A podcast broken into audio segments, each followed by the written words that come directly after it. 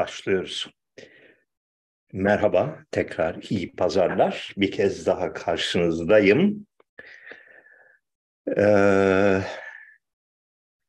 herkes siyaset bekliyor. Tabii tek konusu şu anda memleketin siyaset. Ama siyaset konusunda konuşmaya başladığım zaman insanların sinirlerini tepelerine çıkarıyorum galiba. Bu da benim hoşuma giden bir şey değil. O yüzden hiç konuşmayayım diyeceğim. Yani tutamam herhalde sözümü ama en azından niyetim o. Yani ee, Meral Hanım ne yapmış? Kemal Kılıçdaroğlu ne cevap vermiş? Seviyesizliğin dip noktalarında gezen konular bunlar. O yüzden size şunu göstereyim bak. Japon viskisi. Sevdim mi karar veremedim. İki yudum aldım daha. Ali Nesin getirmişti. Geçenlerde geldi bir ziyaret için. Bunu getirmiş bana kıymetli bir dostluk armağanı olarak. Sert, çok sert. Bundan önce size bir Tayvan viskisi göstermiştim. Ee, Paris'teyken e, aldığım. Paris'te değil, e, Fransa'da, Aurillac o şahane bir şeydi. Yani hayatta tattığım en iyi viskiydi diyebilirim. Tayvan yahu. Allah yani Allah'ın Tayvan'ında viski yapıyorlar ve güzel yapıyorlar. Bu Japon çok sert. Yani bir kadehin sonunda zom olabilirim. Ona göre haz, yani hazırlıklı olun. Şimdi bu yavaş yavaş bu film meseleleri de bir gelenek haline gelmeye başladı bizim bu programda. Dün e, sevgili eşimle beraber e, Emir Kusturica'nın bir filmini izledik. Son dönem filmlerinden birini. E, İngilizcesi On the Milky Way, süt yolunda e, Türkçesini aşk ve savaş diye çevirmişler ki yani e, geniş bir hayal gücüne sahip olmayan birisi belirlemiş anladığım kadarıyla çeviriyi. Çok güzel film. Yine çok çok güzel bir film.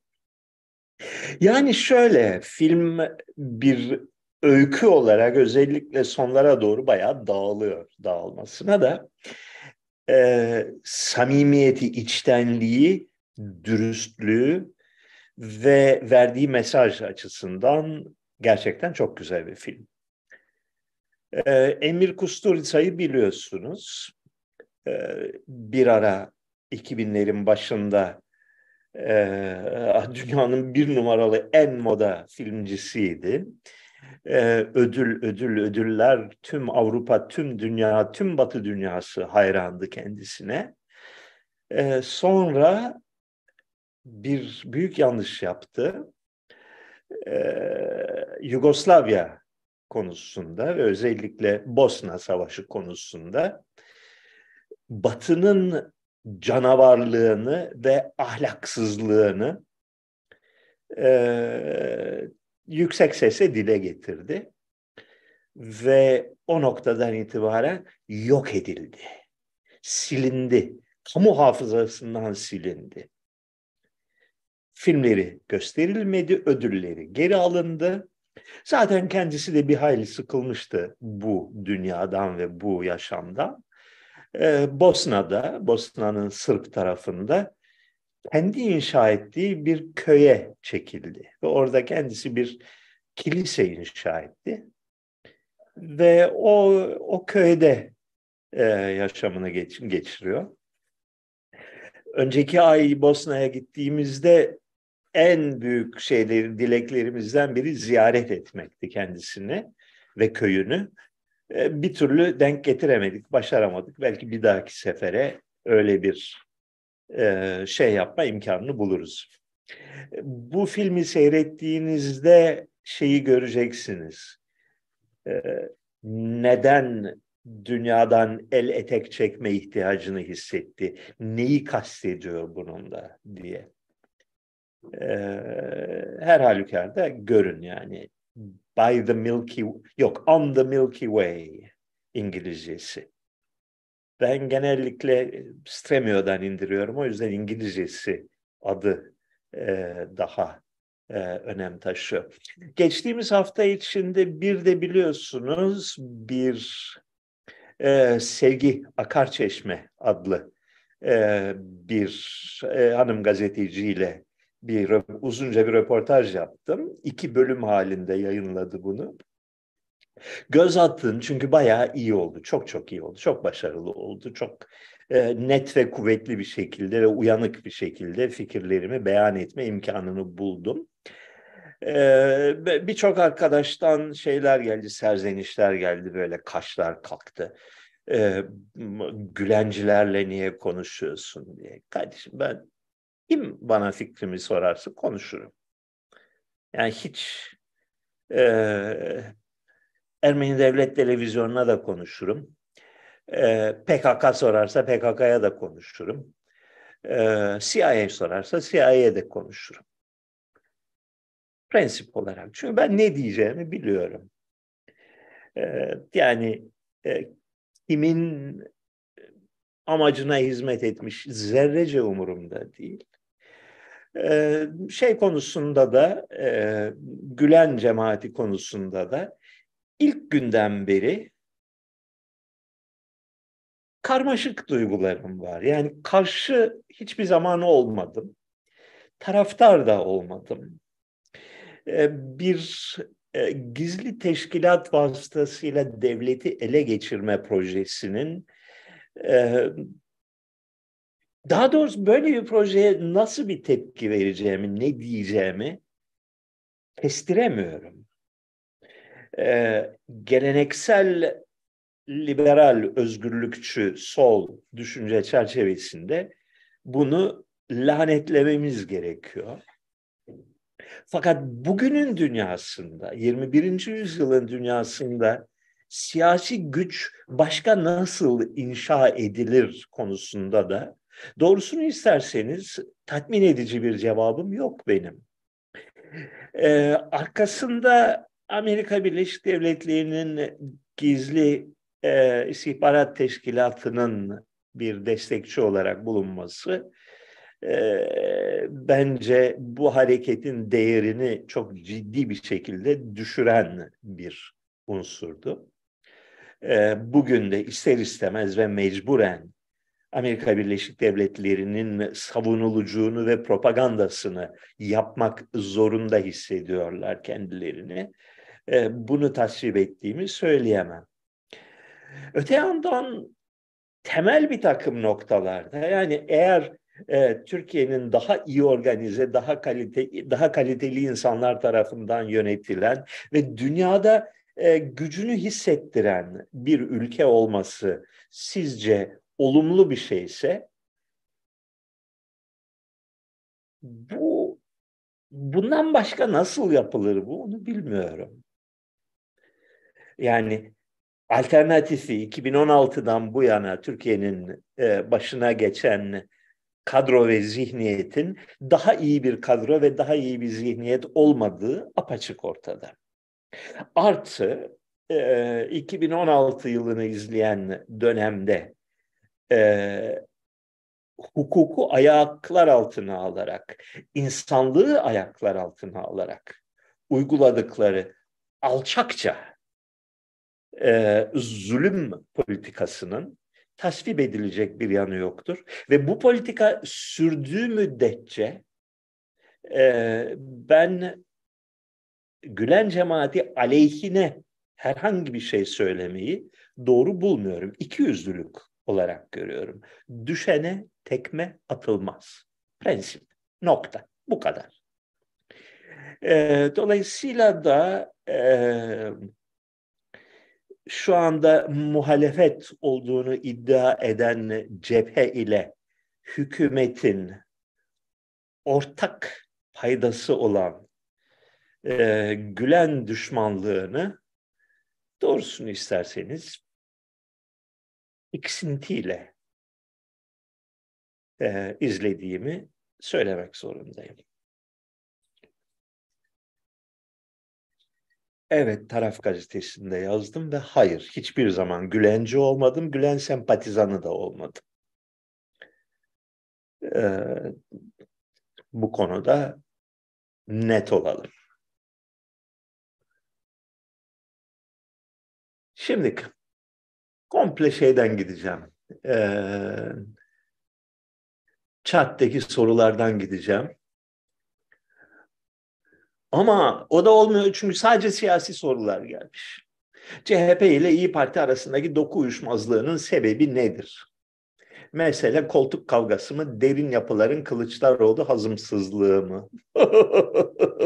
derin yapıların Kılıçdaroğlu hazımsızlığı. Daha neler? Ee, siyasi sorulara cevap vermeyeceğim. Hayır. Osmanlı'nın yıkılış tarihini tam olarak belirleyebiliyor muyuz? Tam olarak ne zaman bir devlet ölmüş olur? SSCB gibi parlamentonun fes edilmesiyle mi yoksa hükümetin hükmen ortadan kalkması ile mi? Ee, şeyin Osmanlı hükümetinin ortadan kalkması, e, tasfiye edilmesi net olarak onun bir tarihi vardır. Şimdi tam gününü hatırlayamayacağım da 2 Kasım 1922 miydi? 3 Kasım mıydı? Öyle bir şeydir. Ee, İzmir'in fethinden sonra e, kısa bir süre sonra yani bir buçuk ay kadar sonra e, İngilizlerin de okey vermesiyle daha doğrusu Mudanya mütarekesinin de imzalanmasıyla Ankara ordusunun bir müfrezesi, bir birliği Refet Paşa önderliğinde İstanbul'a geldi. İstanbul'a gelir gelmez ilk iş olarak e, bakanlıklar gezilerek bakanlıklara tebliğ edildi ki kapandınız artık diye. Ve ertesi günden itibaren işe gelmemeleri e, bakanlık görevlilerine e, bildirildi. Aynı gün e, Osmanlı e, şeyi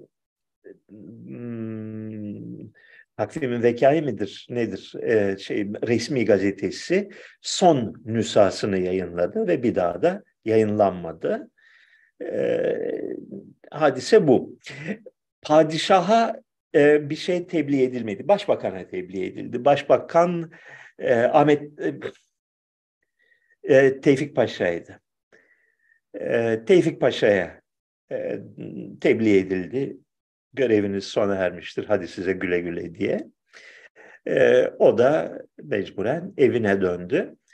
E, padişaha bir şey tebliğ edilmedi. Saray e, güvenlik altına alındı. Sarayın etrafı çözü ve çevrildi. Ve onu izleyen e, iki hafta kadar sürede yani 16 mı 17 Kasım'a gibi e, kadar sürede bir e, heyecanlı bir bekleyiş oldu. Vahdettin sarayında oturuyor.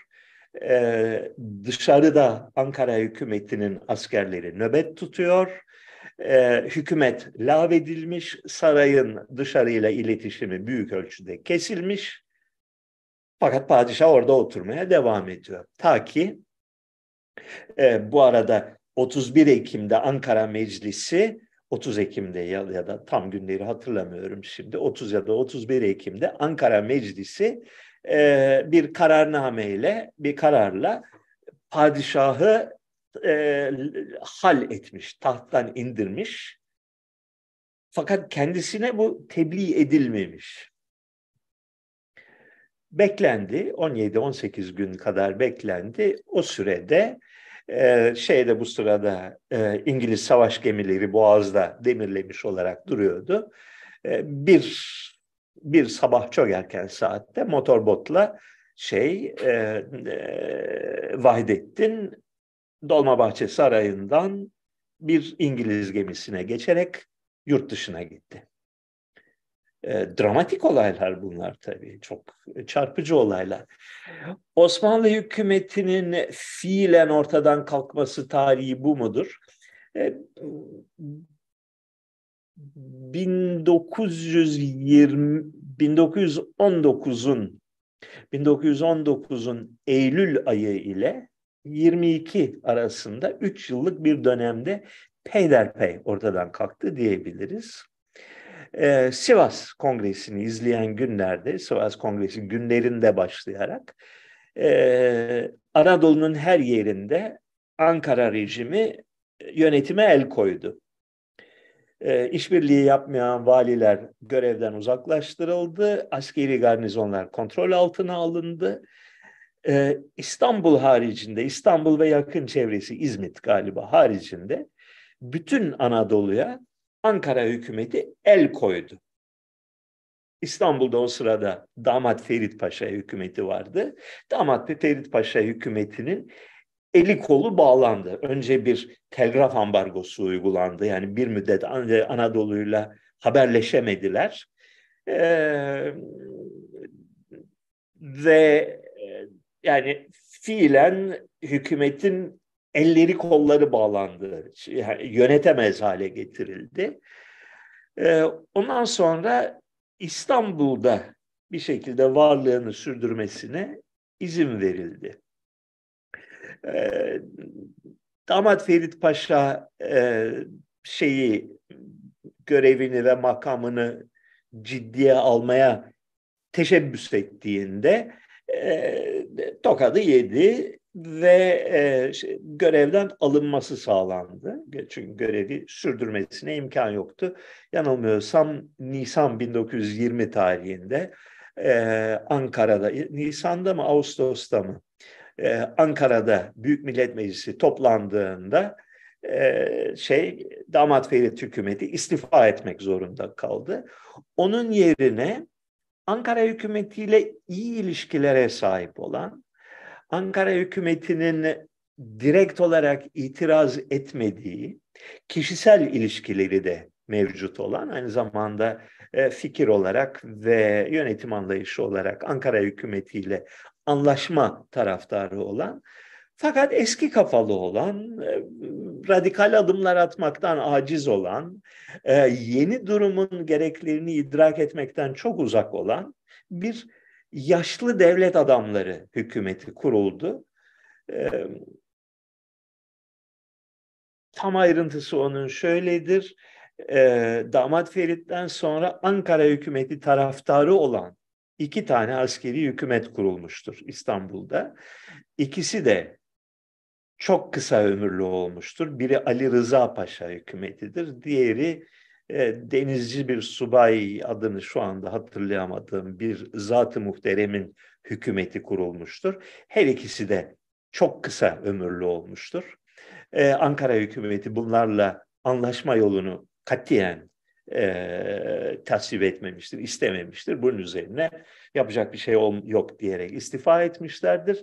Yerlerine Tevfik Paşa getirmiştir. Tevfik Paşa uzun süreden beri yani 1900'lerin başından beri etliye sütlüye karışmamasıyla meşhur olan diplomat geçmişinden gelen e, Osmanlı hanedanıyla akrabalık ilişkilerine, hısımlık, evlilik ilişkilerine sahip olan e, Mustafa Kemal'le de yakın e, teması olan bir kişi. Çok yaşlı, 80-90 yaşında. O başbakan olmuştur. Ta ki e, Kasım 1920'ye kadar. Şimdi normal olarak bütün bu detayları benim böyle şak şak şak şak diye size söyleyebilmem lazım. Yani e, şeyden sonraki Ali Rıza Paşa'dan sonraki sadrazamın adını unutmak gibi bir kepazeliğe kendimi mahkum etmemem lazım. Ama kaç sene olmuş biliyor musunuz? Yani 20 senedir bunları okumamışım. Yani ta yanlış Cumhuriyeti yazarken ciddi bir şekilde e, konulara e, kendimi adapte etmiştim hafızada kaldığı kadarını size satıyorum hala.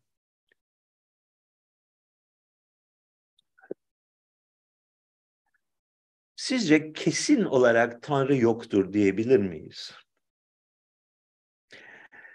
Benim bildiğim tüm dinlerde miyim? Çünkü Hindu dini öyle değil. Fakat tek tanrılı dinlerin hepsi Tanrı yoktur önermesi üzerine kuruludur. Hepsinin söylediği aynı şey. Sizin tanrınız yoktur, bizimki vardır. Sizin tanrınız yoktur demek, insanların dünya nüfusunun çok büyük bir bölümü, insan soyunun yüzde sekseni, doksanı yalan şeylere inanıyor. İnanmıyor demek. İnancı fos ve yanlış demek.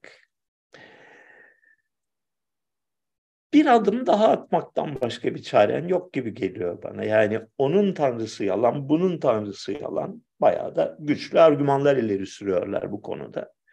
E bunlar da diyor ki senin tanrın yalan. Hayallere tapıyorsun. Boş şeylere, putlara tapıyorsun diyorlar birbirlerine.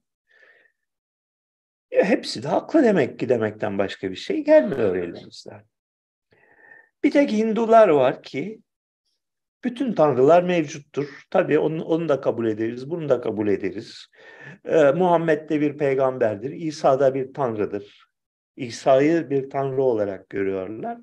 Yanılmıyorsam Muhammed'i de bir tanrı olarak değerlendiriyorlar. Bizim için hepsi birdir demiş diyorlar. Ee, böyle bir yaklaşım da var dünyada. Fakat Hindu geleneğinde nastik yani ateist olmak da dini bir tavır olarak, dini bir akım, bir felsefe olarak benimseniyor. Yani e, ateist Hindular da var. Hindu geleneği, Hindu geleneksel e, dini düşüncesi çerçevesinde. E, okumanızda fayda vardır. Yani Batı Asya kültürlerinden bazı bakımlardan daha gelişmiş bir e, tarihi kültüre sahip olan bir medeniyet. Hint medeniyeti.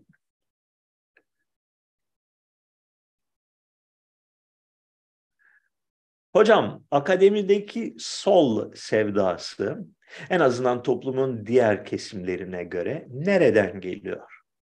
Akademisyen fakirliği ve uzun süren öğrencilikten mi? Ee, birçok faktör sayılabilir. Bunlar e, dile getirilmiştir de. Fakat doğal görmek lazım. Çünkü solun temel düşüncesi, ana düşüncesi şudur. Ee, bireylerin vicdansız çıkarları dışında toplumun genelinin çıkarını gözetmek gerekir. Toplumun genelinin e, faydasını gözetmek ve bu yönde politikalar üretmek gerekir. İnsanların bireysel ve grupsal, zümresel çıkarlarına aykırı dahi olsa, diğerlerinin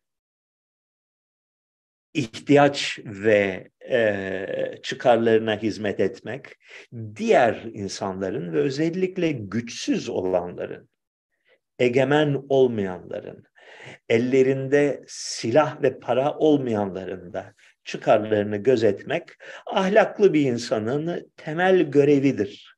Bu birkaç saydığım cümle sol bakış açısının temelidir entelektüel denilen sınıf, entelektüel olarak yetiştirilen sınıf bu bakış açısını savunmakla mükelleftir. Yani toplumda pek çok insan, büyük bir kesim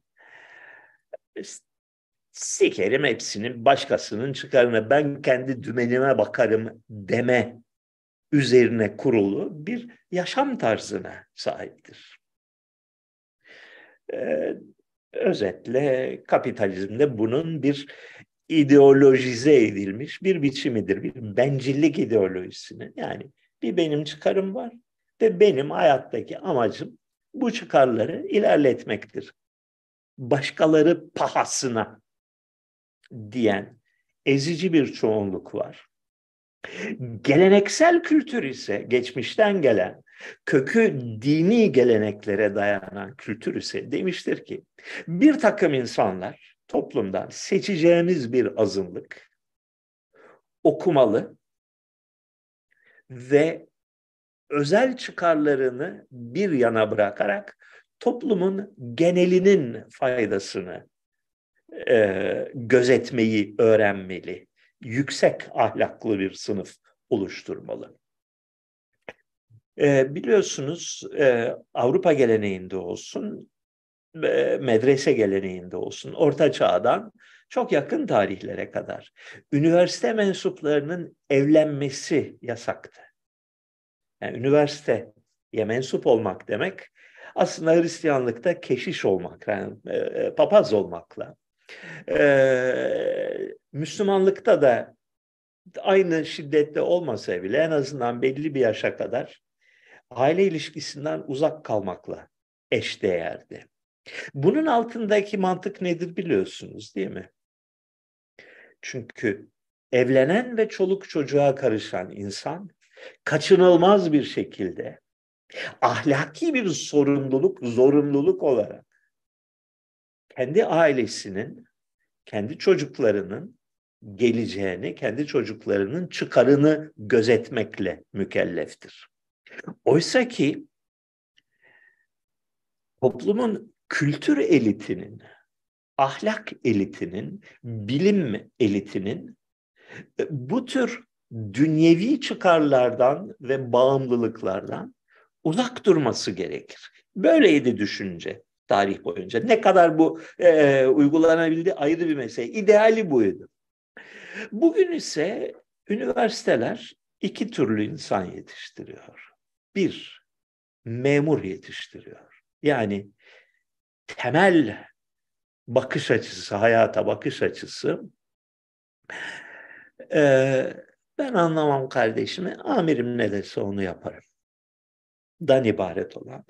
Kural ve kanunlar mevcuttur. Benim görevim kural ve kanunlara uymaktan ibarettir diyen Dolayısıyla geleneksel kültür elitiyle hiçbir bağı olmayan, onun taban tabana zıddı olan bir zümre yetiştiriyor.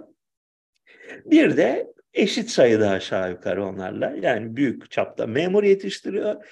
Bir de işsiz yetiştiriyor. Yani e, toplumsal fonksiyonu bulunmayan, ne işe yaradığı belli olmayan, boş laf sanatlarında uzmanlaşmış bir kesim yetiştiriyor. Bir memur yetiştiriyor, bir işsiz yetiştiriyor üniversiteler. O yüzden üniversitenin geleneksel bakış açısı olan, geleneksel tradisyonu, şeyi, e, töresi olan solculuk 21. yüzyılda acayip bir deformasyona uğrayarak solculukla alakası olmayan, solun klasik tanımıyla alakası olmayan patolojik bir düşünce tarzına dönüşmüş bulunuyor. Yani geleneksel üniversite solunun, geleneksel eğitimli insan solunun belli bir mantığı vardı. Sen bu eğitim sürecinden geçerek toplumun kültür elitinin bir parçası olacaksın.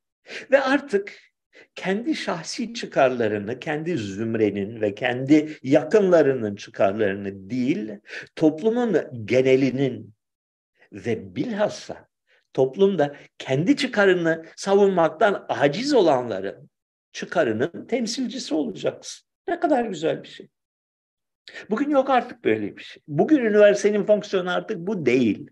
Üniversitenin fonksiyonu kalifiye memur yetiştirmek. Yani masa üzerinde kendisine verilen talimatlar doğrultusunda sağdan aldığı kağıtları sola aktaran bir robot. Bir kişiliksiz ve radikal bir anlamda ahlaksız bir işçi yetiştirmek olan bir e, kurum. Yanı sıra da kel alaka yani bostan korkuluğu gibi bir işe yaramayan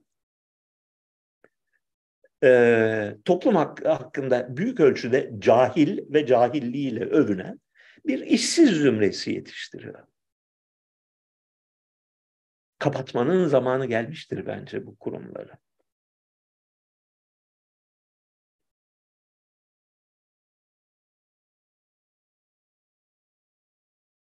siyaset gündemiyle ilgilenmeyi bırakıp kendimizi diyelim klasik müziğe versek, diğer yanda başbakanın şu an kim olduğunu bilmiyorum seviyesine insek neyi kaybederiz? Bugünün Türkiye'sinde hiçbir şey kaybetmeyiz. Doğrusu zannediyorum odur. Bir önceki soruya bağlayacak olursak, tabi genlerimize işlemiş, geçmişten gelen bir töre var. Diyor ki, ben madem bu gözlüğü takıyorum, madem bu sakalı salmışım, toplumun genel sorunlarıyla, toplumun yönetimiyle, toplumun iyiliğiyle ilgilenmek mecburiyetindeyim. Benim görevim bu, hayattaki fonksiyonum bu diye böyle bir hayal dünyasıyla yetiştirilmişiz. Bunu da aşmak çok zor. E, toplumdaki insanların ezici çoğunluğu açısından siyasetle ilgilenmenin gerçekten siyasetle fazla bir şeyi yok, bağ, bağı yok. Yani siyasi bir etkisi, sonucu yok. Bir e, futbol takımı tutma hadisesi. E, kavga etmek insanın doğal bir ihtiyacıdır. E, vazgeçilmez bir ihtiyacıdır. Güzel bir şeydir kavga etmek. Devamlı değil ama bazen kavga etmek gerekir. Ki zinde ve dinç olasın. Pelteleşmeyesin. Ee, kavganın en kolay ve standartlaştırılmış biçimlerinden biri takım tutmaktır. Ee, senin gibi düşünmeyen öbür takımdan olan insanlara küfredersin. Böyle şakır şakır şakır şakır küfredersin. Gerekirse taş atarsın. Ee, camını kırarsın. Gözlüğünü indirirsin bir deşarj yöntemidir.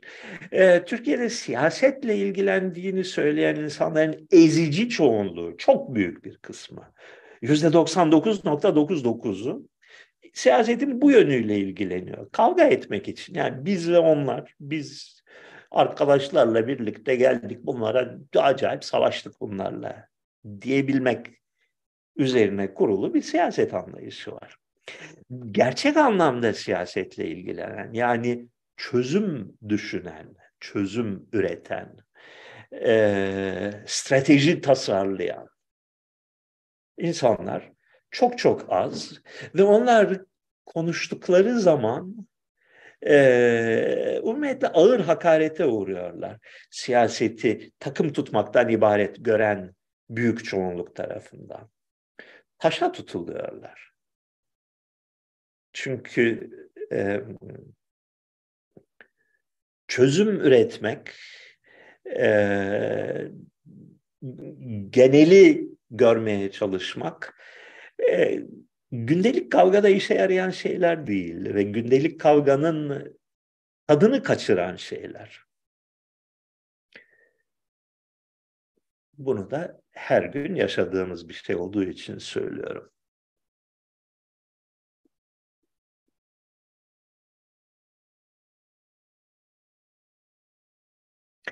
Dilinden anladığınız az çok makul bir dünyanın ortadan kalkmasından yakınıyorsunuz.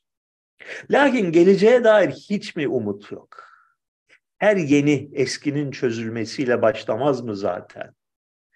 Çok haklı bir soru. Bu soruyu kendime de soruyorum ve kendime ayıplıyorum. Ben ki hayatım boyunca hep iyimser olmuş, hep kazanacağından emin olmuş bir adam olarak son yıllarda ee, özellikle 2020'nin ilk aylarından itibaren dünyanın gidişi karşısında e, doğrusu ümitsizliğe kapıldım. E, ve çok büyük bir kan dökme e, orjisi yaşanmadıkça düzeleceğine olan umudum ve inancım kalmadı.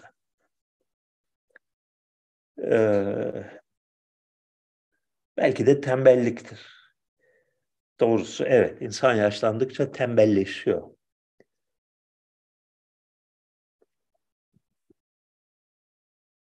Yapacak bir şey yok.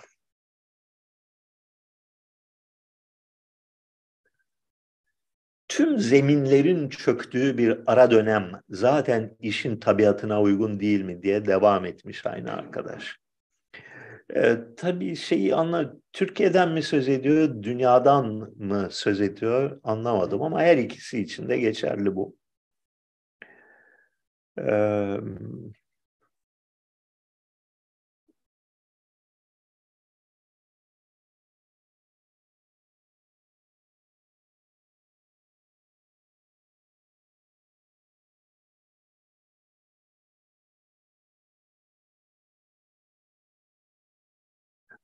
Kim Kardashian'ın takipçi sayısı Türkiye nüfusunun beş katı. İnsanlar reality show'lara neden bu kadar meraklı? Reality show'lara meraklı değil, hayır. Reality show meraklı oldukları şeyin bir e, örneği. E, insanlarda tıpkı koyunlar gibi sürü psikolojisi var herkes ne yapıyorsa ben de aynı şeyi yapayım duygusu çok kuvvetli, çok yönlendirici, çok tatmin edici bir duygu. Yani e, tüm insanlık yahut da en bütün bir imparatorluk e, bir dönem yıllarca 30 sene boyunca 50 sene boyunca İsa Hazretlerinin insan kimliğiyle Tanrı kimliği arasındaki mantıki bağlar nelerdir konusunu tartıştı. Kim Kardashian hadisesinden bir farkı olduğunu zannetmiyorum. Herkes bunu konuşuyorsa herkes bunu konuşur. Yani herkes diğer herkesin konuştuğu konudan haberdar olmak ve onun bir parçası olmayı ister. Komşular eğer akşamleyin e Sevan abi bu konuda ne düşünüyorsun? Herkes bunu konuşuyor dediğinde ben bilmiyorum desem puan kaybederim. Zayıf düşerim.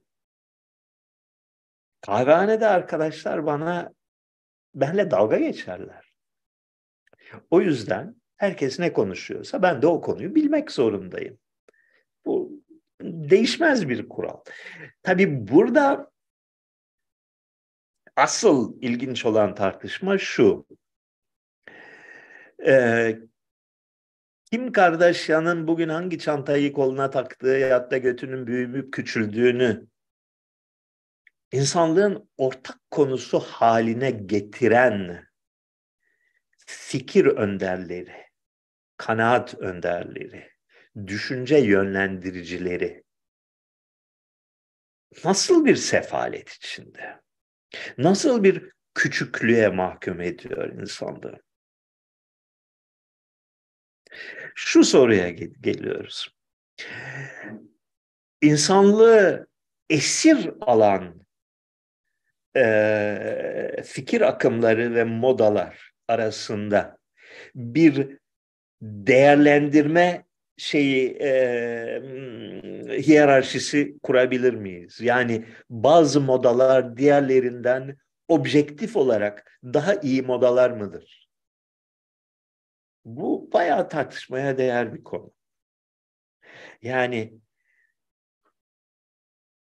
sene 420'den sene 450'ye kadar, 60'a kadar bütün insanlar, herkes sokaktaki insan, siyasetçiler, askerler, din adamları, berberler, kadınlar ve erkekler İsa'nın tanrısal kimliğinin boyutlarını tartışıyorsa, bugün ise kim kardeşlerinin bu hafta neler yaptığını tartışıyorsa, bu ikisi arasında değer, kıymet farkı var mıdır, yok mudur? e, bu argümanı lehte ve aleyhte her iki türlü de size bir saat anlatabilirim. Yani bir program fark vardır diye anlatırım, bir program fark yoktur diye anlatırım. Kafanız karışır.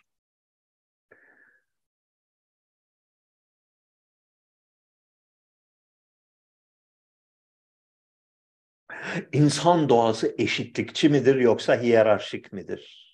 Hiyerarşik ise İslam'ın özü olan itaat aslında olması gereken midir? Her ikisidir deyip geçersek eğer bu soru birdenbire boşluğa düşer. Yani insanın doğasında hem hiyerarşi duygusu vardır. Yani güvendiği bir öndere, güvendiği bir e, yol göstericiye, mürşide inanmak. Benim çözemediğim bin türlü problem var, o biliyor. O yüzden ben gözüm kapalı onun peşinden giderim demek bir çok tipik bir insan davranışıdır. İnsanın tabiatında var olan bir şeydir. Öte yandan eşitlik duygusu da insanın tabiatında var olan bir şeydir. Yani ben yaşayan ve konuşan bir insansam, karşımdaki de yaşayan ve konuşan ve duyguları olan bir insansa, gözlerine baktığım zaman onun bir insan olduğunu anında algılayabiliyorsam, onun da bir değeri vardır. Bu değer az olabilir, çok olabilir ama herkesin bir değeri vardır. Dolayısıyla hiçbir otorite, hiçbir e, mürşit yüzde yüz otorite olamaz. Yani mürşit ne kadar güvenilir olursa olsun yüzde yüz güvenilir olamaz. Çünkü bütün bu etrafındaki insanların her birinin de kendine göre bir ruhu var. Kendine göre bir e, e, duygusal dünyası var. Ve bununla uyuşmadığı zaman mürşidin gösterdiği yol insanların ya kusura bakma ben katılmıyorum bu görüşe deme hakkı ve mecburiyeti vardır ve buna saygı da gösterilmesi gerekir. İkisi birden. Ee, İslam İslam'ın bugünkü İslam, dünkü İslam'dan söz etmiyorum. Bugünkü İslam'ın şöyle bir özelliği var. Bir toplumsal korkudan doğan bir ideoloji. Biz zayıfız ve dayak yiyoruz duygusundan doğan. Dolayısıyla bir savunma pozisyonu, bir içe kapanma, bir liderin etrafında bir e, veya ümmetin ortak duyguları etrafında kenetlenme e, içgüdüsüne sahip olan bir hareket. Bu kenetlenme duygusunun içeriği olarak sunulan şey maalesef İslam'ın 1400 yıllık zenginliğinden arındırılmış, son derece ilkel, son derece çağ dışı, son derece e, realizmden uzak bir e, İslam posası. İslam'ın cahil köy vaizleri tarafından pazarlanan bir versiyonu. İşin trajedisi orada, çıkmazı orada. Yani insanların son derece anlaşılır bir psikolojik tepkisi var. Ee, gözü dönmüş bir burjuvazinin ahlaksızca saldırısı karşısında ve aşağılaması karşısında bir savunma refleksiyle bildikleri bir ideolojik çerçeveye sarılıyorlar. Yalnız bu ideolojik çerçeveyi yenileyecek, bu ideolojik çerçeveye içerik ve derinlik katacak olan entelektüel öncü sınıfından yoksunlar. Bu da bu geçen hafta değindiğimiz e, meme bilimi gibi saçma sapan şeylerin e, yüzlerce yıl önce muhtemelen eğlenmek maksadıyla yazılmış bir takım kıyafetnamelerin e, dini birer prensip olarak savunulması sonucunu doğuruyor ki absürt bir durum.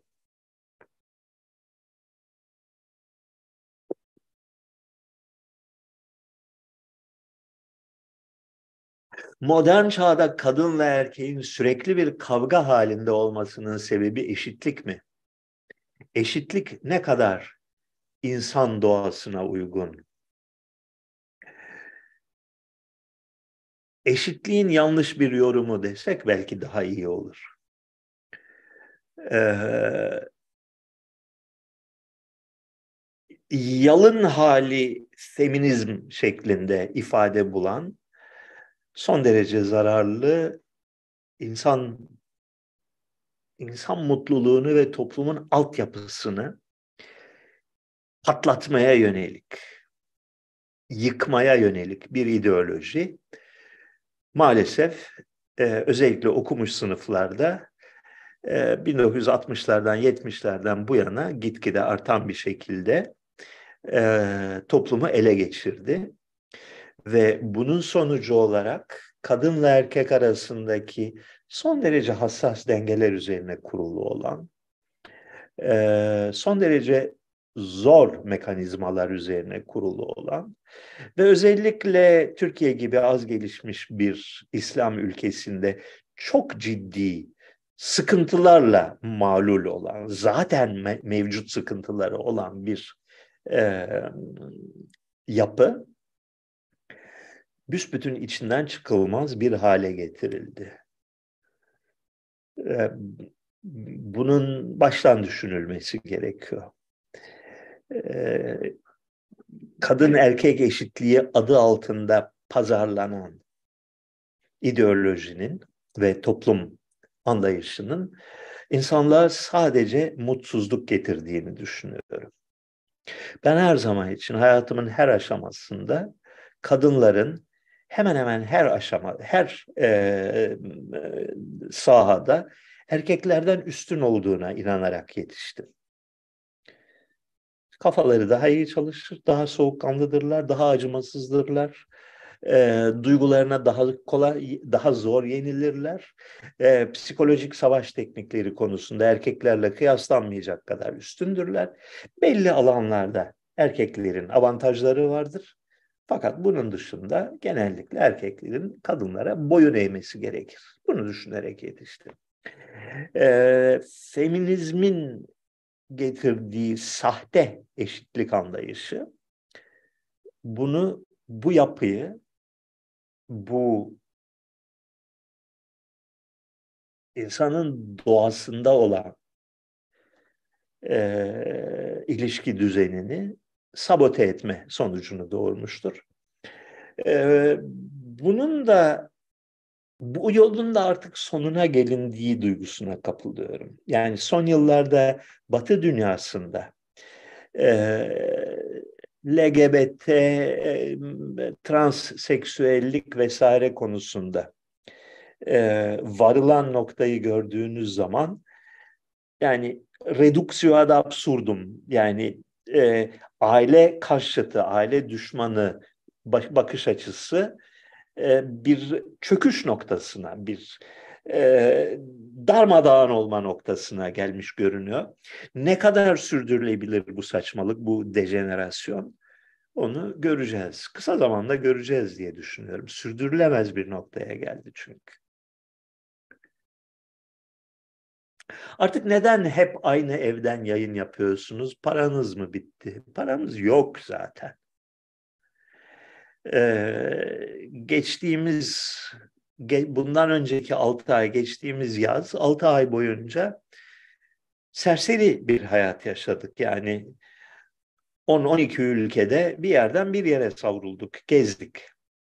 Şimdi iyi kötü bir e, sabit ayağımızı yere koyacak bir yere sahibiz. Sahip değiliz. E, sevgili Besim Tibuk'un himmetiyle ve desteğiyle ve dostluğuyla böyle bir eve kavuştuk. Bakalım ne kadar sürecek bu da. Yok paramız yani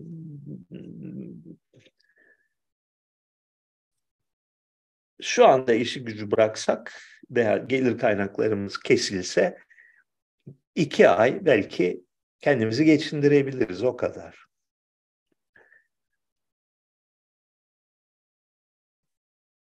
Ev güzel bir ev fakat e, kira sözleşmemiz Mayıs ayına kadar. Mayıs'tan sonra buradan çıkacağız herhalde. Başka bir eve taşınacağız. Allah bilir.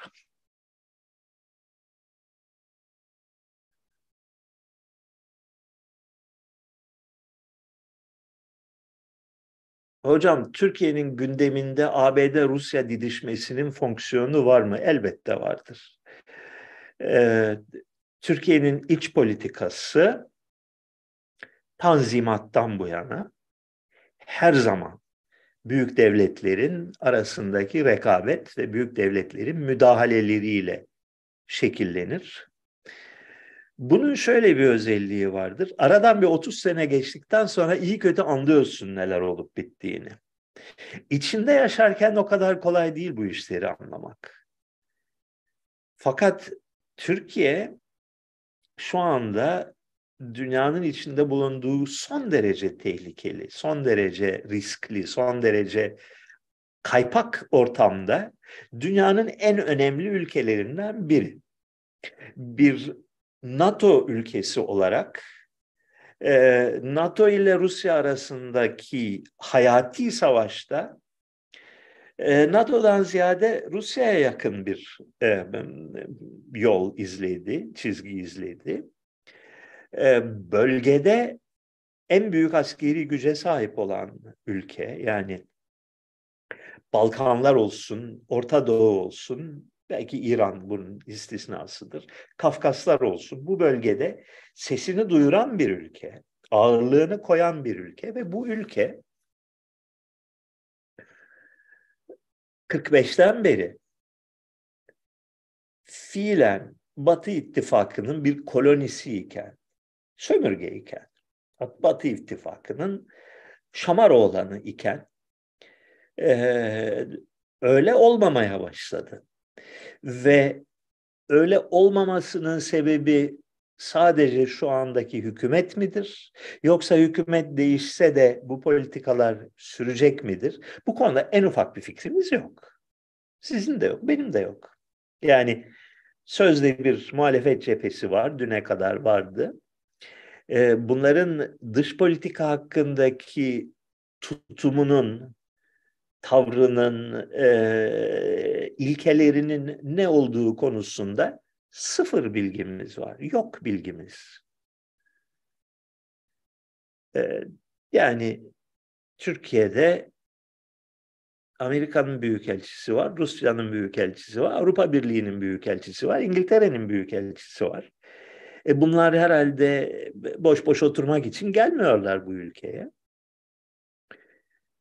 e, bu ülkenin siyaseti konusunda ellerinden geleni artlarına koymuyorlar. Bildiğiniz gibi 1950'lerden itibaren Türkiye'nin iç güvenlik ve istihbarat teşkilatının büyük bir kısmı, belki tamamına yakını Amerikalıların kontrolündeydi. Amerikalılar böyle her hücresine kadar ülkenin sızan, her sofrada oturan, her kasabada e, olup biteni izleyen, e, her devlet dairesinde, her mahkemede, her üniversitede, her basın organında etkili e, ajanlara sahiptiler. Ajan kelimesini böyle çok kötü bir anlamda kullan. Ajan, agent yani iş yapan kişilere sahiptiler. Rusların ne kadar böyle bir teşkilatı vardı hiçbir zaman bilmiyoruz, bilemiyoruz. Bunlar bizimle paylaşılan bilgiler değil ama mantıken e, etkili bir teşkilatlarının olması gerekir. E, biliyorsunuz 1991'i izleyen dönemde e, KGB'nin dosyaları patlatıldığında yani KGB binasına girilip bütün dosyaları ortaya saçıldığında ortaya çıkan inanılmaz skandallar vardı. İngiltere'nin belli başlı basın organlarının başındaki kişilerin, e, baş yazarların, yayın e, yönetmenlerinin, e, zengin kişilerin, etkili kişilerin, milletvekillerinin düzenli olarak Sovyetler Birliği'nden maaş aldıkları ortaya çıkmıştı. Şimdi İngiltere'de atıyorum 100 kişi maaş alıyorsa mantıken Türkiye'de bin kişinin maaş alması gerekir. Ama biliyor muyuz? Bilmiyoruz. Hayır. Ben bilmiyorum şahsen.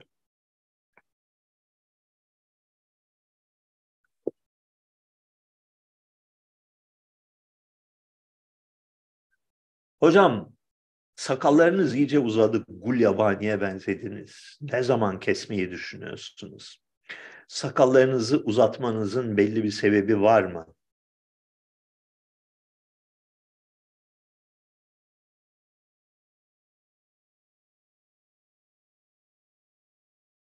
Programın başında söylediğim filmi izleyin. Belki bir takım şeyler oradan çıkar.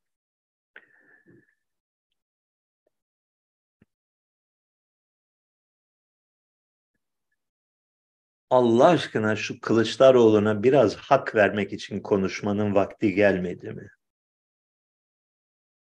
Gelmedi.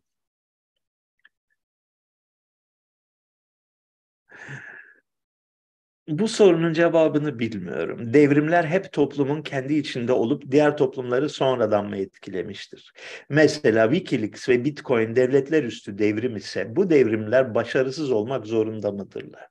Ya bilmiyorum. Yani yüzüncü defadır soruyorsun bu soruyu da e, cevabını bilsem verirdim cevap. Hmm.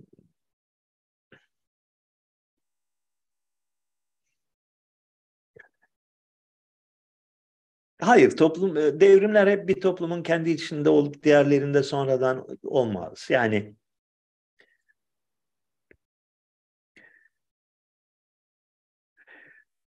ülkeler arasında her zaman iletişim olmuştur. Her zaman olmuştur. En eski zamanlardan beri olmuştur.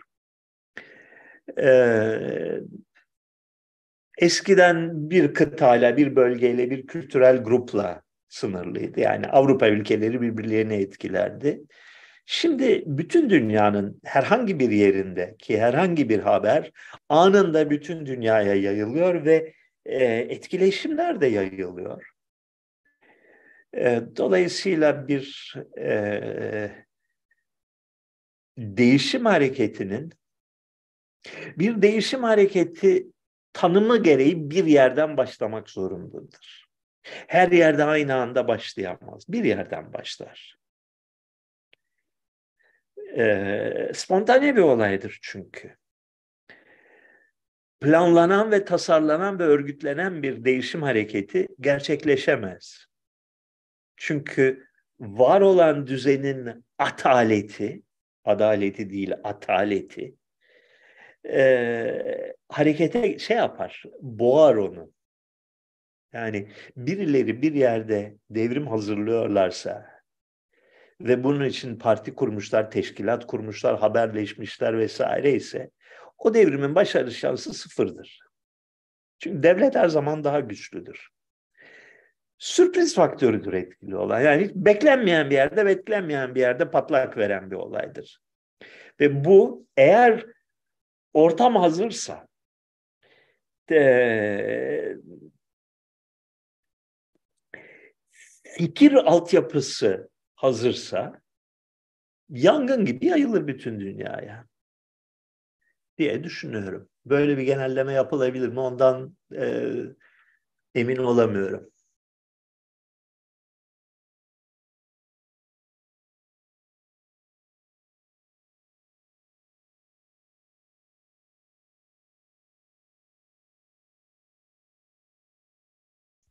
Türkiye geçmişinde başarılı devrimlerin askeri bürokratların yaptığı, başarılı devrimleri askeri bürokratların yaptığı ve halkın yaptığı devrimlerin başarısız olduğu söylenir. Bu doğru mudur?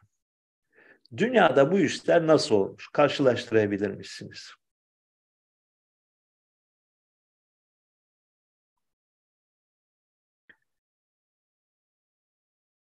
Şimdi devrim kavramı üzerinde tartışmamız gerekecek. Askeri darbeler devrim midir meselesini e, konuşmamız gerekecek.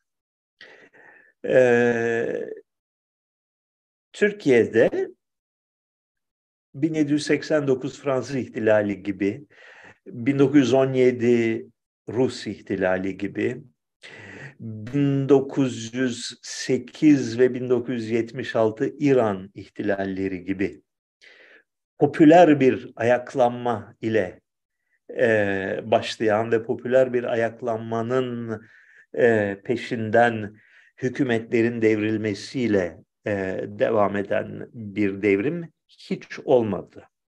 Hiç olmadı. E, bu yakında da olacağı benzemiyor. Yani ufukta öyle bir şey görünmüyor.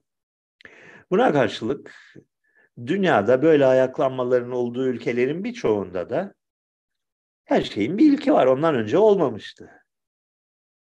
Yani Rusya'da da 1917'nin Ocak ayında bana sorsanız ki Rusya'da ihtilal olur mu diye ya, güldürmeyin beni derdim herhalde. Çünkü tarihinde olmamış öyle bir şey. Oldu. Ee, popüler ihtilal yani devri, devlet teşkilatının çöküşüyle sonuçlanan ihtilal e, bir siyah kuğu vakasıdır. Yani e, teorisi mevcut değil. Eğer e, öngörülebilir bir şey değil.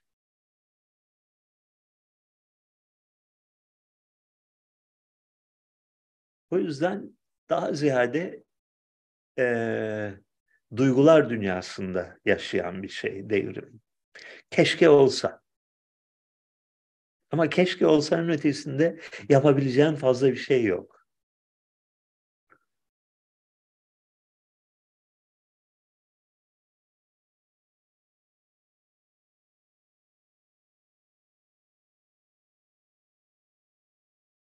Eskişehir'in Sivrihisar ilçesini gördünüz mü? Bir Ermeni kilisesi de mevcut. Tarihi ve demografisi hakkında bilginiz var mı? Ee, var biraz. Evet gezdim Sivrihisar'ı. Ee, Sivrihisar'ın Ulu Camii Türkiye'deki en güzellerinden biridir. Çok güzel bir cami. Eski, yani Osmanlı Camii'ne benzemeyen türden eski zaman camii. Ee, çok güzel bir bina. Onu biliyorum. Kilisesini görmedim doğrusu ama biliyorum vardı diye. Sivrihisar'ın bayağı bir e, Ermeni topluluğu vardı. O böyle yani Sivrihisar cemaatinin tarihi hakkında bilgim yok.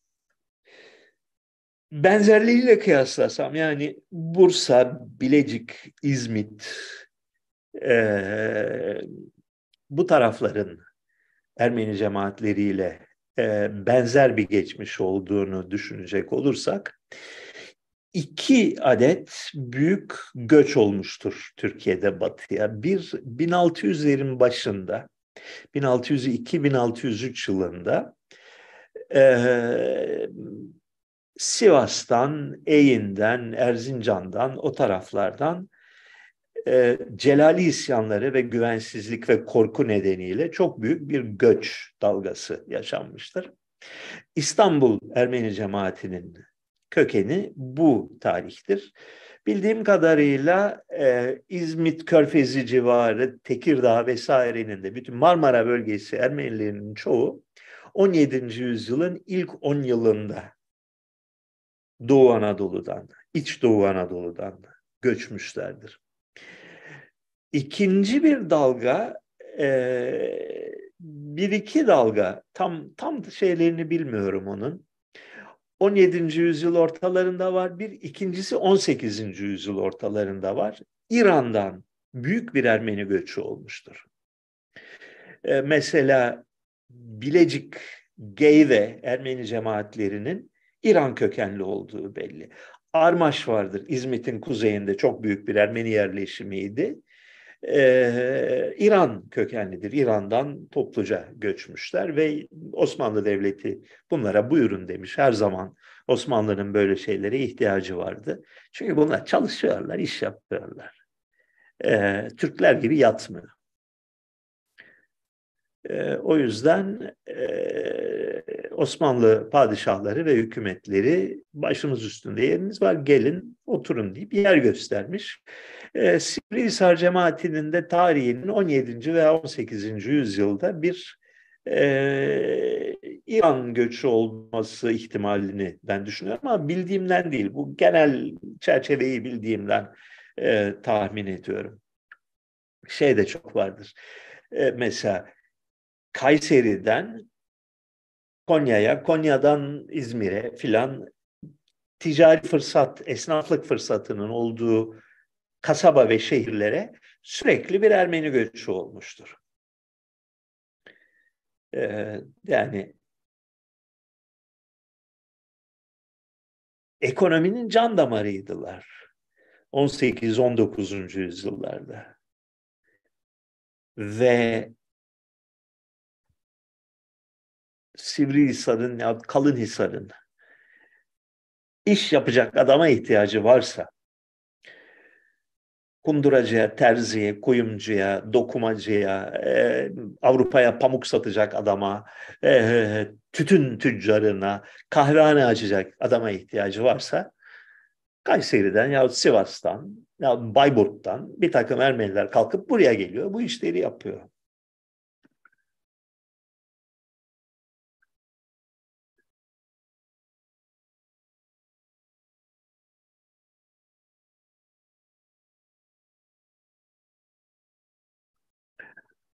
Hmm. Postmodern felsefe, felsefenin başı ve sonu olduğunu tescillemiş midir? Bilmiyorum.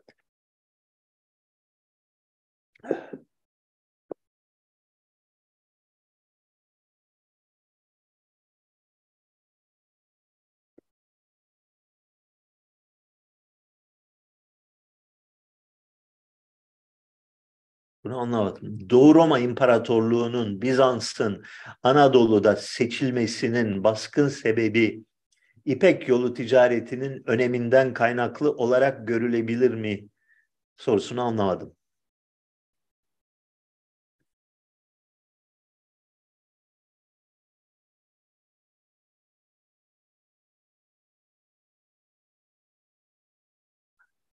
Machiavelli sizin nezdinizde dahi kılan unsur nedir?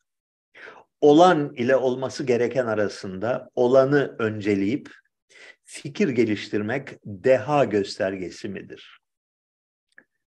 Olması gerekene yaklaşımımız nasıl olmalı?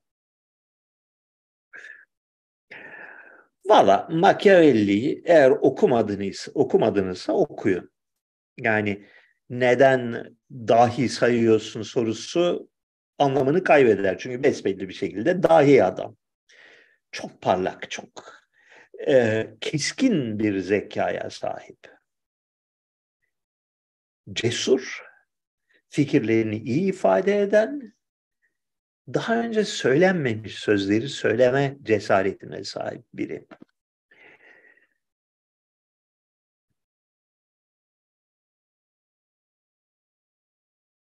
Siyasi düşünce 16. yüzyıl başına gelinceye kadar Avrupa'da e, dini otoritenin ve onun bir parçası olan üniversitenin sahasıydı.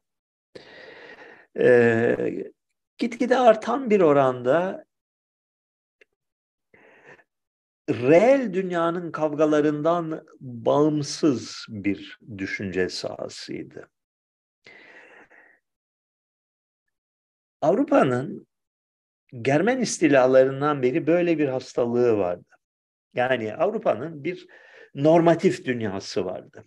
Kilisenin temsil ettiği, eski Roma geleneğinin, Latince'nin temsil ettiği olması gereken dünyaya ilişkin bir takım kavramları vardı.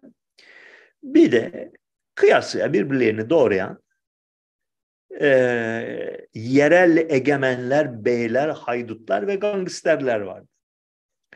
Bu yerel egemenler, beyler, haydutlar ve gangsterlerin teorisini yapmak anlamsız bir şey olarak görülüyordu. Allah belalarını versinden başka ne diyebilirsin ki? Ya da bir noktadan itibaren belki 13. yüzyıldan itibaren e, şövalyelik ruhu üzerine kurulu, şövalyelik ideolojisi üzerine kurulu bu feodallerin dünyasını yücelten bir ikinci bir söylem alanı icat edilmişti. Yani bir dini söylem var, bir de şövalyelik söylemi var.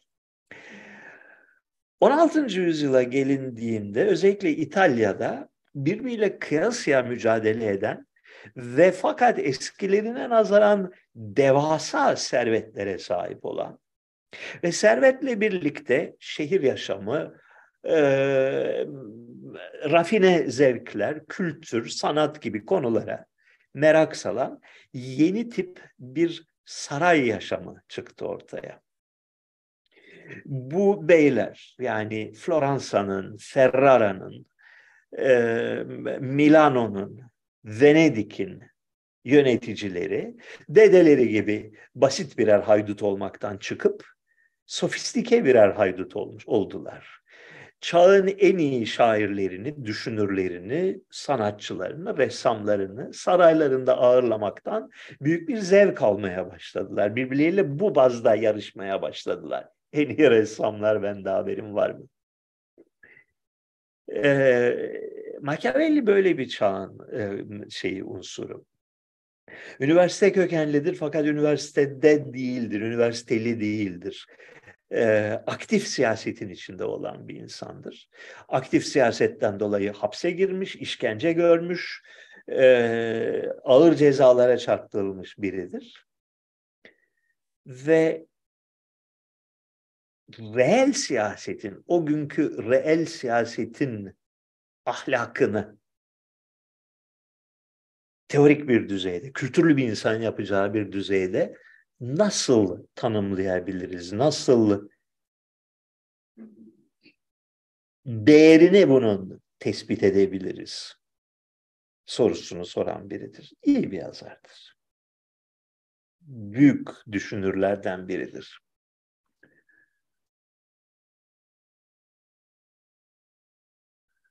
Hocam barbarlık sanırım kandan geçen bir şey. Bin yılda geçse barbar barbar kalıyor.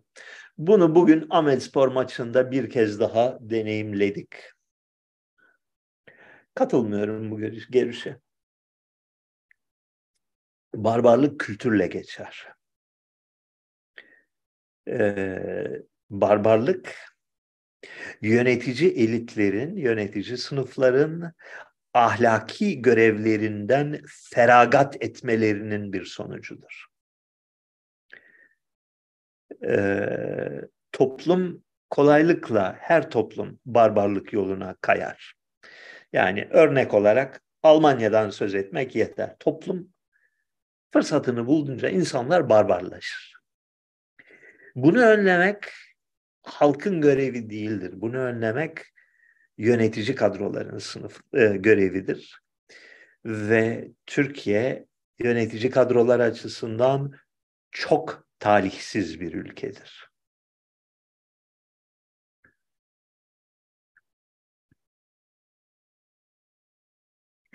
Kürt Alevi laik seküler biri olarak sizi dikkatle dinliyorum. Derin devletin elemanı değilim. Çok teşekkür ederim dinlediğiniz için e, ve derin devletin elemanı olmadığınız için den, izlemeye devam edin. Elimizden geldiği kadar çok fazla bir iddiam yok ya. Bu programları biz niye başlattık? 3-5 kişi ya Sevan abi ne zamandır görüşmedik birazcık şöyle online görüşelim dedi. Ondan başladı o programlar.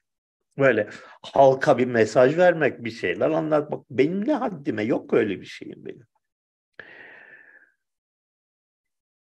2018 yılının kitap fuarı günlerinde e, ben Türkiye'ye gidemiyorum. E, her sene ben eskiden kitap fuarına mutlaka giderdim ve gittiğimde yüz, yüz tane tanıdıkla karşılaşırdım. O tanıdıklar dediler ki abi madem gelemiyorsun kitap fuarına gel seninle şöyle doyasıya bir sohbet edelim online dediler. Oradan başladı bu iş. Ben nereden bileyim ki böyle binlerce insan gelecek de izleyecek de o hocam bugün neler yumurtlamış deyip de beni bekleyecek. Ben, ben kim? Böyle şeyler kim?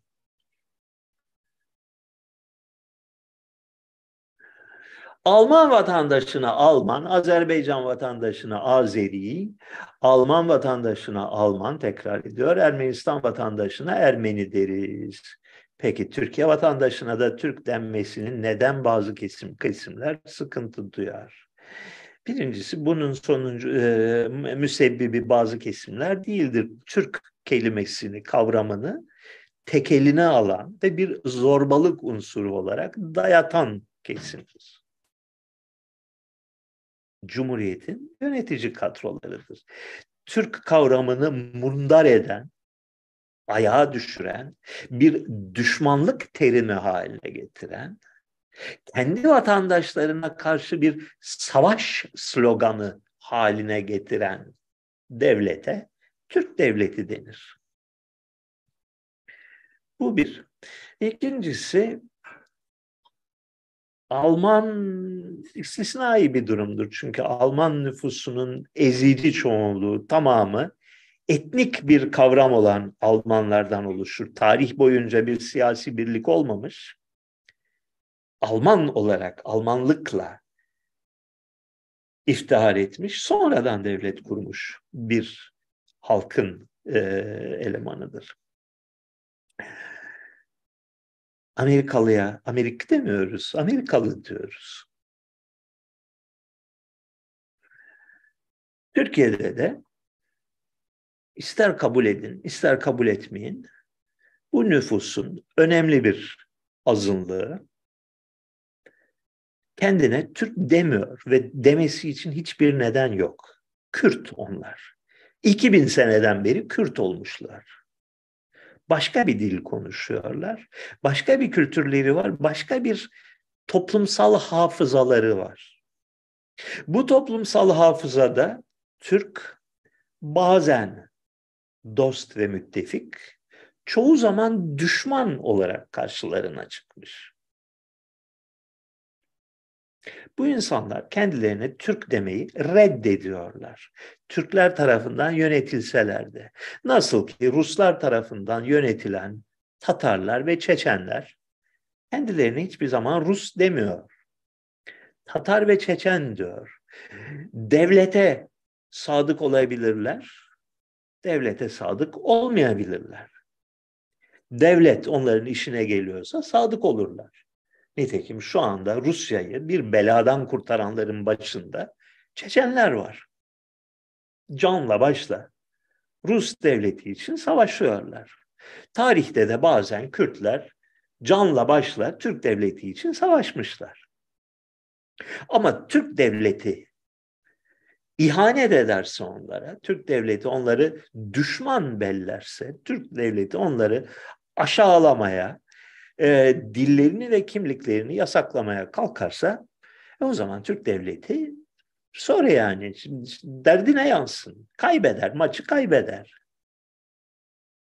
Bu gerçekle yüzleşmeniz lazım. Bu gerçekle yüzleşmediğiniz sürece sulandırılmış bir faşist devletin sulandırılmış faşist diktatörlüğüyle yaşamak zorunda kalırsınız.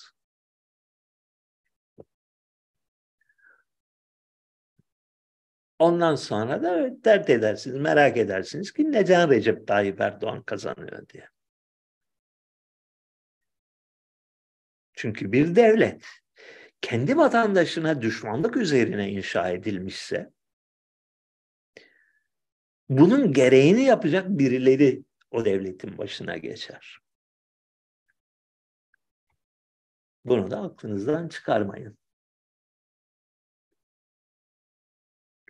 Türk kelimesi sence etnik genetik bir bağı mı ifade ediyor diye sormuş. Hayır. Türk kelimesi belli bir toplum kesimini ifade ediyor. Bu toplum kesimi yüzlerce yıldan beri, belki neredeyse bin yıldan beri e, gayet net, sınırları belli olan, ne anlama geldiği belli olan bir toplumsal zümre.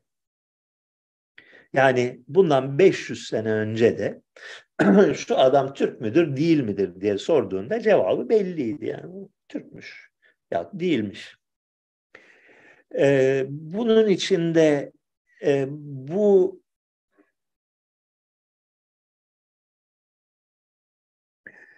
e, bu kimlik, bu kolektivite daha ziyade e, siyasetle, ideolojiyle ve bir ölçüde dille tanımlanmış olan bir e, kişilik. Yani e, Bulgaristan'daki bir Türk'le, Konya'daki bir Türk'ü, Muğla'daki bir Türk'ü, Sivas'taki bir Türk'ü bir araya getiren belli unsurlar var. Aynı dili konuşmak bunlardan bir tanesi. Ee, yanı sıra kendini aynı devlete ait hissetmek, benzer kültürel geleneklere ve benzer hatıralara sahip olmak, aynı dine sahip olmak, aynı dinin aynı mezhebine sahip olmak gibi onları bir araya getiren, onları biz diye tanımlayan bir şey var. Kürtler yüzlerce seneden beri, binlerce seneden beri bunun bir parçası olmamışlar. Ayrı bir millet, ayrı bir kavim. Dilleri farklı, sosyal organizasyon biçimleri farklı. Teşkilat biçimleri farklı. Huyları, edepleri, gelenekleri farklı. Ortak kültürleri, masalları, destanları farklı. Kahraman saydıkları ve köpek saydıkları insanlar Türklerinkinden farklı. Ayrı bir millet. Ortak bir siyasi kimliğin altında var olabilirler olmamaları için bir neden yok. Olmamaları için tek neden Türk devletini yönetenlerin dar görüşlü, bağnaz ve aptalca politikalarıdır.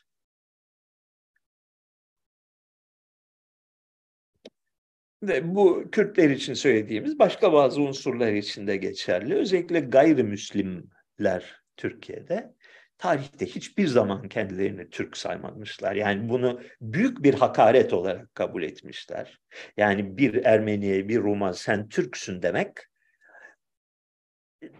anasına babasına hakaret etmek demektir. Kepazelik, rezalettir. Ha, bu demek değil ki Türklerle bir arada yaşayamazlardı. Bu demek değildir ki aynı devlet içinde bir araya gelemezlerdi. Ama Türk değillerdi. Ha, yok ettiler e, bu e, unsurları Ermeni ile Rum'u. Dolayısıyla bir problem kalmadı. Ha kendilerini Türk saymışlar, ha saymamışlar. Ne fark eder ki noktasına gelindi 1923'ten sonra.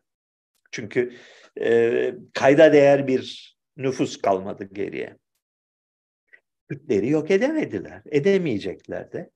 E bu hadiseyle yüzleşmesi lazım. Ee, Türklerin. Çünkü devlet bizim istediğimize istediğimiz gibi geçiririz söylemi bariz bir şekilde işlemiyor, yürümüyor. Olmuyor. Onun için bu e, fantezi laflara şey yapmayın, kulak asmayın. Niye Türk denmesin hepsine? Denme kardeşim. Değiller. Türk'ün belli bir anlamı var. Kürd'ün başka bir anlamı var. Ermeni'nin de başka bir anlamı var. başka bir halk. Bunlara Türklük dayatacağına ne güzel insanlar Türkiye'li diye bir kavram icat etmişler. Şey, tıraş bir kavram sonuç olarak. Ama bir kavram yani bir çözüm arayışının adı. Yani tam orta yolda buluşalım diyen bir kavram. Öbürünü yürütemiyorsun. Herkese Türk denir diye yüz senedir boğazını yırtmışsın. Bir bok başaramamışsın. Aksine. Kürtler güçlendikçe güçlenmişler. Ülkeyi ele geçirecek noktaya gelmişler. Senin salakça politikaların yüzünden. Hadi bakalım.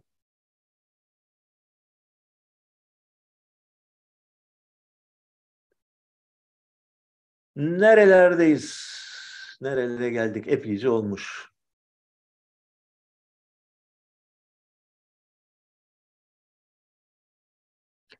Sevan Bey, Türkiye'de Fırat'ın batısı ve doğusundaki Türk nüfuslarının tarihsel açıdan sosyo-kültürel farklılıkları nelerdir?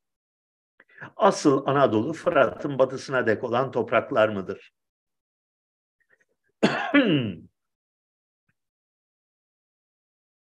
ya bir ara oturup birisinin doğru dürüst bir Türkiye tarihi yazması lazım.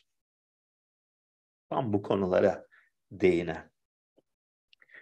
Şimdi bir kere Anadolu tarihi kapsamı gayet net olan bir kavramdır. E, Fırat'ın batısıdır Anadolu. Yani e, Küçük Asya denilen yarımadadır. Adana'dan böyle Samsun'a kadar uzanan, belki kuzeyde birazcık doğuya doğru böyle bir dil çıkaran bir bir bölgenin adıdır. Anadolu budur. E, Fırat'ın doğusu Anadolu değildir, başka bir ülkedir. Mezopotamya'dır. Tarihte Ermenistan adını taşımıştır bunun bir bölümü. Suriye'dir, şudur budur, başka bir yerdir. Bu bir. İkincisi, 1071 yılında Alparslan geldi Anadolu'yu fethetti.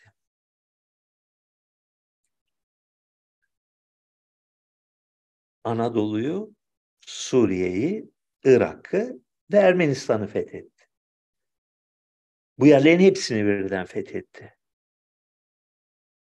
Anadolu bunun bir parçasıydı. Yani Tebriz, Mebriz oralardan çıktı. Erzurum'u, Van'ı, Diyarbakır'ı, Suriye'yi fethetti. Peşinden Lübnan'ı, Filistin'i filan da fethettiler. Bu fethettiği yerler arasında şöyle bir problem vardı, şöyle bir fark vardı. Fırat'ın doğusu bu tarihte uzun yüzyıllardan beri e, Müslüman egemenliği altındaydı. ya da uzun yüzyıllar boyunca Müslüman egemenliği altında kaldıktan sonra son zamanlarda biraz dağılmıştı. Yani e, bütün bugün Doğu ve Güneydoğu dediğimiz yerler 640 senesinden itibaren Müslüman egemenliği altındaydı. 990'lardan itibaren sarsılmıştı Müslüman egemenliği. Ee, Ermeniler başlarına buyruk hale gelmişlerdi. Ee, Orta Doğu'da durum birazcık karışıktı. Böyle buna karşılık Fırat'ın batısı Hristiyan ülkesiydi. Bu yerlere, bu yerlerin hepsine bir takım Türkler geldiler. Yani Türkmen aşiretleri Hepsi birden gelip Muğla'ya yerleşmediler.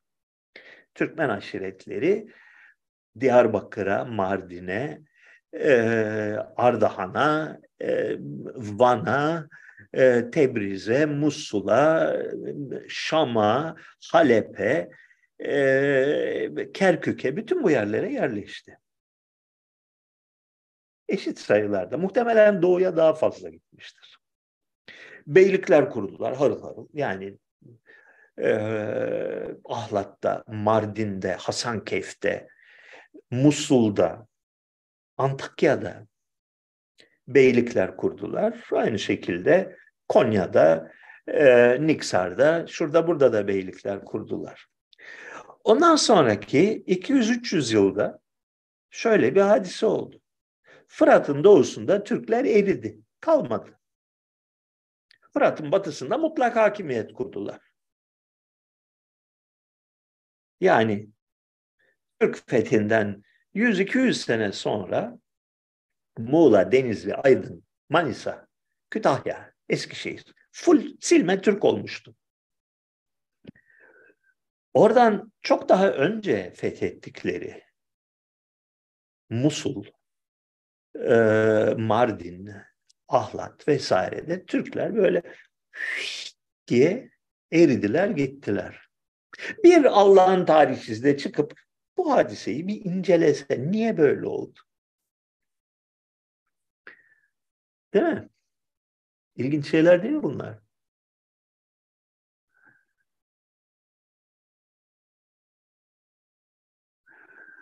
Sevan Bey, Türkiye'de Fırat, e, onu geçtik. E, Julian Assange'ın çoktan çatırdamış olan ve nihayet yıkılacak olan Batı blokunun ilk Antichrist'ı olduğunu düşünebilir miyiz? Antichrist'ı nasıl çevireceğiz Türkiye'ye? Ee, neydi kıyametten önce gelecek olan adamın adı? Neyse. Julian Assange bu potansiyeli gösterdi. Julian Assange'ın yaptığı iş çok büyük bir devrimdi. Ee, Wikileaks Batı'nın bütün devletlerini çökertecek potansiyele sahip olan bir operasyondu. Çok basit bir şey. Bir platform açıyor ve gizli devlet bilgilerine sahip olan insanların burada anonim olarak post etmelerine imkan sağlıyor. Bir iki sene içinde öyle şeyler patladı ki, öyle inanılmaz şeyler patladı ki, normal olarak bütün Batı ülkesi rejimlerinin, yani İkinci Dünya Savaşı'ndan sonra kurulmuş olan, gitgide yozlaşmış, gitgide çürümüş, gitgide diktatörleşmiş olan düzenin yıkılması gerekiyor. Yıkılması yani gün meselesi gibi göründü. Ve bunun üzerine tedbiri aldılar. Önce bir yalan fırtınası başlattılar. Ee, işte İsveç'te iki tane kadının ırzına geçmiş filan falan diye. Buna anında inanmaya hazır devasa bir geri zekalı zümresi var dünyada. Ondan sonra uyduruk bir gerekçeyle yakaladılar, içeri attılar ve bunca senedir zindanda tutuyorlar. 11 sene oldu, 12 sene oldu. Yani e, Selahattin Demirtaş'tan da Osman Kavala'dan da çok daha uzun bir süreden beri ve daha kötü koşullarda e, bu insanı hapiste tutuyorlar. Bir klasik bir diktatörlük ve zorbalık yöntemiyle korktukları için yaptılar bunu. Çünkü gerçekten e, çok büyük sonuçları olabilecek bir şeydi. Etkisiz hale getirmeyi başardılar diye düşünüyorum. Yani bugün Julian Assange'ı serbest bıraksalar hiçbir şey kaybetmezler. Yani ezmeyi başardılar ve öyle böyle böyle böyle ezdiler. Posasını çıkardılar. Şimdi bırakabilirler. Hayat bazen böyle. Bir sonraki Julian Assange'ı beklemek zorundayız. Sevgili arkadaşlar bir buçuk saati bulduk. Benden bugün bu kadar. Şuna bir baksana video. Yönetmen hanım dur bakalım. Neresine bakacağız?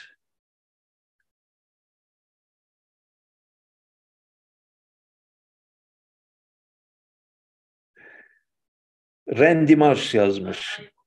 Onun bir altında. Sevan Hocam Türkiye'de son yaşanan önemli siyaset gündemini değerlendirmeyi unutursa hatırlatır mısınız? Çok fazla talep ve soru gelmişti. Merak ediyoruz. Çok istiyor musunuz gerçekten?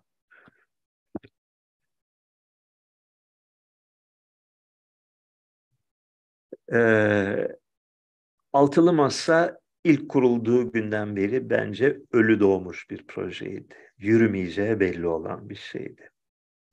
Bir. Ha bu kadar çabuk patlamasını bekliyor muyduk yoksa seçim olsun ondan sonra mı patlardı diyorduk. Onu bile, bilemeyiz fakat e, ölü doğmuş bir projeydi.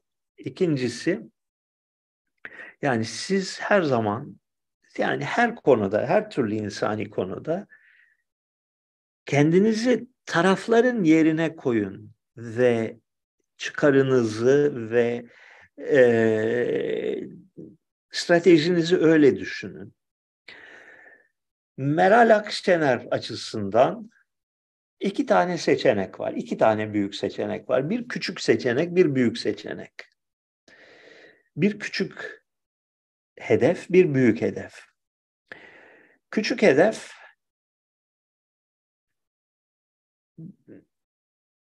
cılız ve yenilgiye mahkum bir muhalefetin bir parçası olmaktansa hazır MHP çözülme noktasına gelmişken sen olsan ne yaparsın?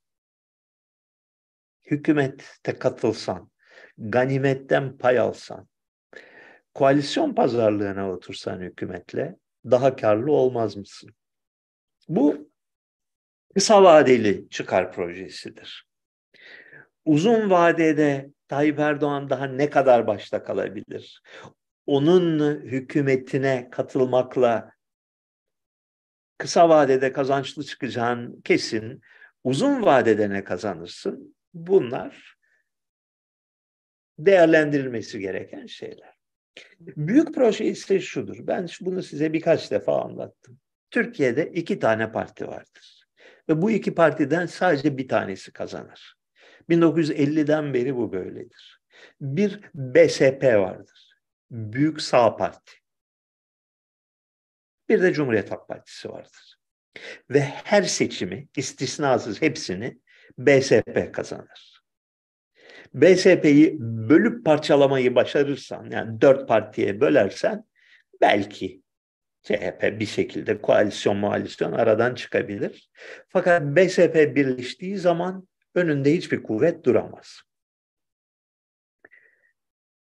Herhangi bir sağ partinin, her sağ partinin hayali, her sağ partinin uzun vadeli hedefi BSP olmaktır.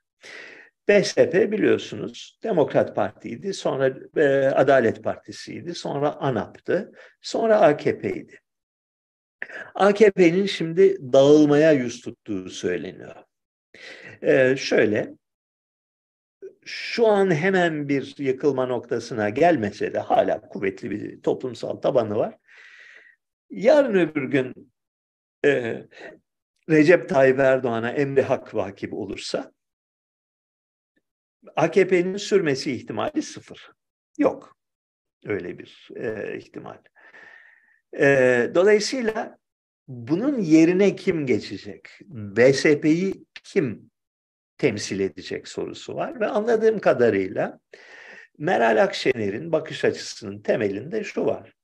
Yani İyi Parti, Cumhuriyet Halk Partisi'nin yedek lastiği olan bir İyi Parti, Türkiye'nin marjinal faşist kesiminin yarısını temsil eden bir parti mi olmak istiyor? BSP mi olmak istiyor? Ve eğer BSP olmak istiyorsa ilk yapacağı şey temel, en önemli hamle e, Cumhuriyet Halk Partisi'nin ölüm öpücüğünden kendini kurtarmaktır. Bilerek, isteyerek, planlayarak, kararlı bir şekilde bu koalisyondan batan gemiyi terk etti. İşin özeti bu. Bundan dolayı suçlanabileceğini zannetmiyorum. Anladığım kadarıyla son bir iki aydır verdiği fotoğrafların hepsinin ortak bir teması var. Sağında sevgili e, Mansur Yavaş, solunda sevgili e, Ekrem İmamoğlu ile görünmekten hoşlanıyor. Yarın öbür gün Cumhuriyet Halk Partisi sıkıntıya düşerse, yarın öbür gün Cumhuriyet Halk Partisi mesela e, Kürtlerle ittifak etti diye kendi içinde fokurdamaya başlarsa, Cumhuriyet Halk Partisi seçmeninin yarısı en azından e, faşist, ırkçı, kemalist bir bakış açısına e, itiraz etmez. Ve İyi Parti ile kolaylıkla anlaşabilecek bir noktaya sürüklenebilir. Anladığım kadarıyla bugün Cumhuriyet Halk Partisi'nin sağ kanadından bir miktar koparmayı uzun vadede AKP'nin cesedine konmayı planlıyor ee, şey e, Meral Akşener. E yani kendisinden beklenecek olan da budur. Bundan dolayı bağırıp çağırmak, küfretmek, işte intihar etti, bitti filan gibi saçma sapan fikirlere kapılmak bana anlamsız geliyor. Ha başarılı olur mu olmaz mı onu bilemem. Ee, Kemal Kılıçdaroğlu'nun ben seçim kazanacağına ve seçim yoluyla iktidara geleceğine hiçbir zaman inanmadım. Hala da inanmıyorum. Bu insanları demoralize ediyor, e, hayal kırıklığı yaratıyor, bana kızıyorlar vesaire vesaire. Yapacak bir şey yok. Yani gördüğümü ben sizden saklamayı ahlakken doğru bulmam. İşin özetini böyle görüyorum. Ee, HDP'nin doğrudan doğruya Cumhuriyet Halk Partisi ile ittifak etmesini yanlış bulurum. Ee, HDP'yi zayıflatacak bir hamle olarak görürüm. Ee, çünkü Cumhuriyet Halk Partisi bir frendir. Bir dinamizmden yoksun, insanlara umut aşılamayı bilmeyen bir parti. 1977'den 78'den bu yana. Ee, HDP'nin bunun peşine takılması, bunun ikinci lastiği olmayı, yedek lastiği olmayı kabul etmesi e, büyük bir hata olur diye düşünüyorum. Bu hataya düşeceklerini de zannetmiyorum. Bağımsız olarak seçime girmesi lazım. Çok kuvvetli bir propagandayla girmesi lazım. E, şu ana kadarki performansı çok zayıf maalesef HDP'nin. Gümbür gümbür gelmeleri lazım. E, her gün manşet üretecek şekilde siyaset yapmaları lazım. Çok kaliteli kadroları var. Bu kadroları sonuna kadar e, fire up halinde seferber etmeleri lazım. E, HDP'nin oyu büyüyebilecek bir oyudur. Yani bugüne kadar HDP'ye vermeyi düşünmeyen bir oy vermeyi düşünmemiş olan insanları dahi aniden e, ikna, ikna edebilecek bir çizgisi var HDP'nin. Yani iki üç defa Selahattin Demirtaş'ı yahut da e, e, Sırrı Süreyya Önder'i dinleyen insanların o güne kadar hiç alakası olmamış. O güne kadar MHP'ye bile oy vermişse ya adam güzel konuşuyor ya Allah Allah bu sefer de bir bunu deneyelim deme ihtimali vardır. Cumhuriyet Halk Partisi'nin böyle bir potansiyeli yok. Yani ben bugüne kadar hakikaten görmedim. Daha önceden Cumhuriyet Halk Partisi taraftarı olmayan birinin sonradan Cumhuriyet Halk Partisi taraftarı olduğuna tanık olmadım 1977 yılı hariç. Ecevit zamanı hariç. Onun dışında öyle doğmuş öyle gider. O yüzden kendi bağımsız ve güçlü adayıyla HDP'nin vakit kaybetmeden bugünden tezi yok. Seçim kampanyasına girişmesi lazım. Oyunu yüzde yirmilere çıkartacak olan stratejileri gütmesi lazım. İkinci tura kalırsa seçim o zaman konuşurlar Cumhuriyet Halk Partisi ile. Yani Cumhurbaşkanlığı eğer e, CHP'ye verilecekse başbakanlığın Selahattin Demirtaş'a verilmesi lazım. Benim şahsi kanaatimce. Bu kadar. İlla siz istediniz ben de söyledim. Üzgünüm yani pardon. Ee, Allah'a ısmarladık arkadaşlar. Görüşmek üzere. Patreon'u hatırlatacağım tekrar. www.patreon.com slash nisanyan Görüşmek üzere.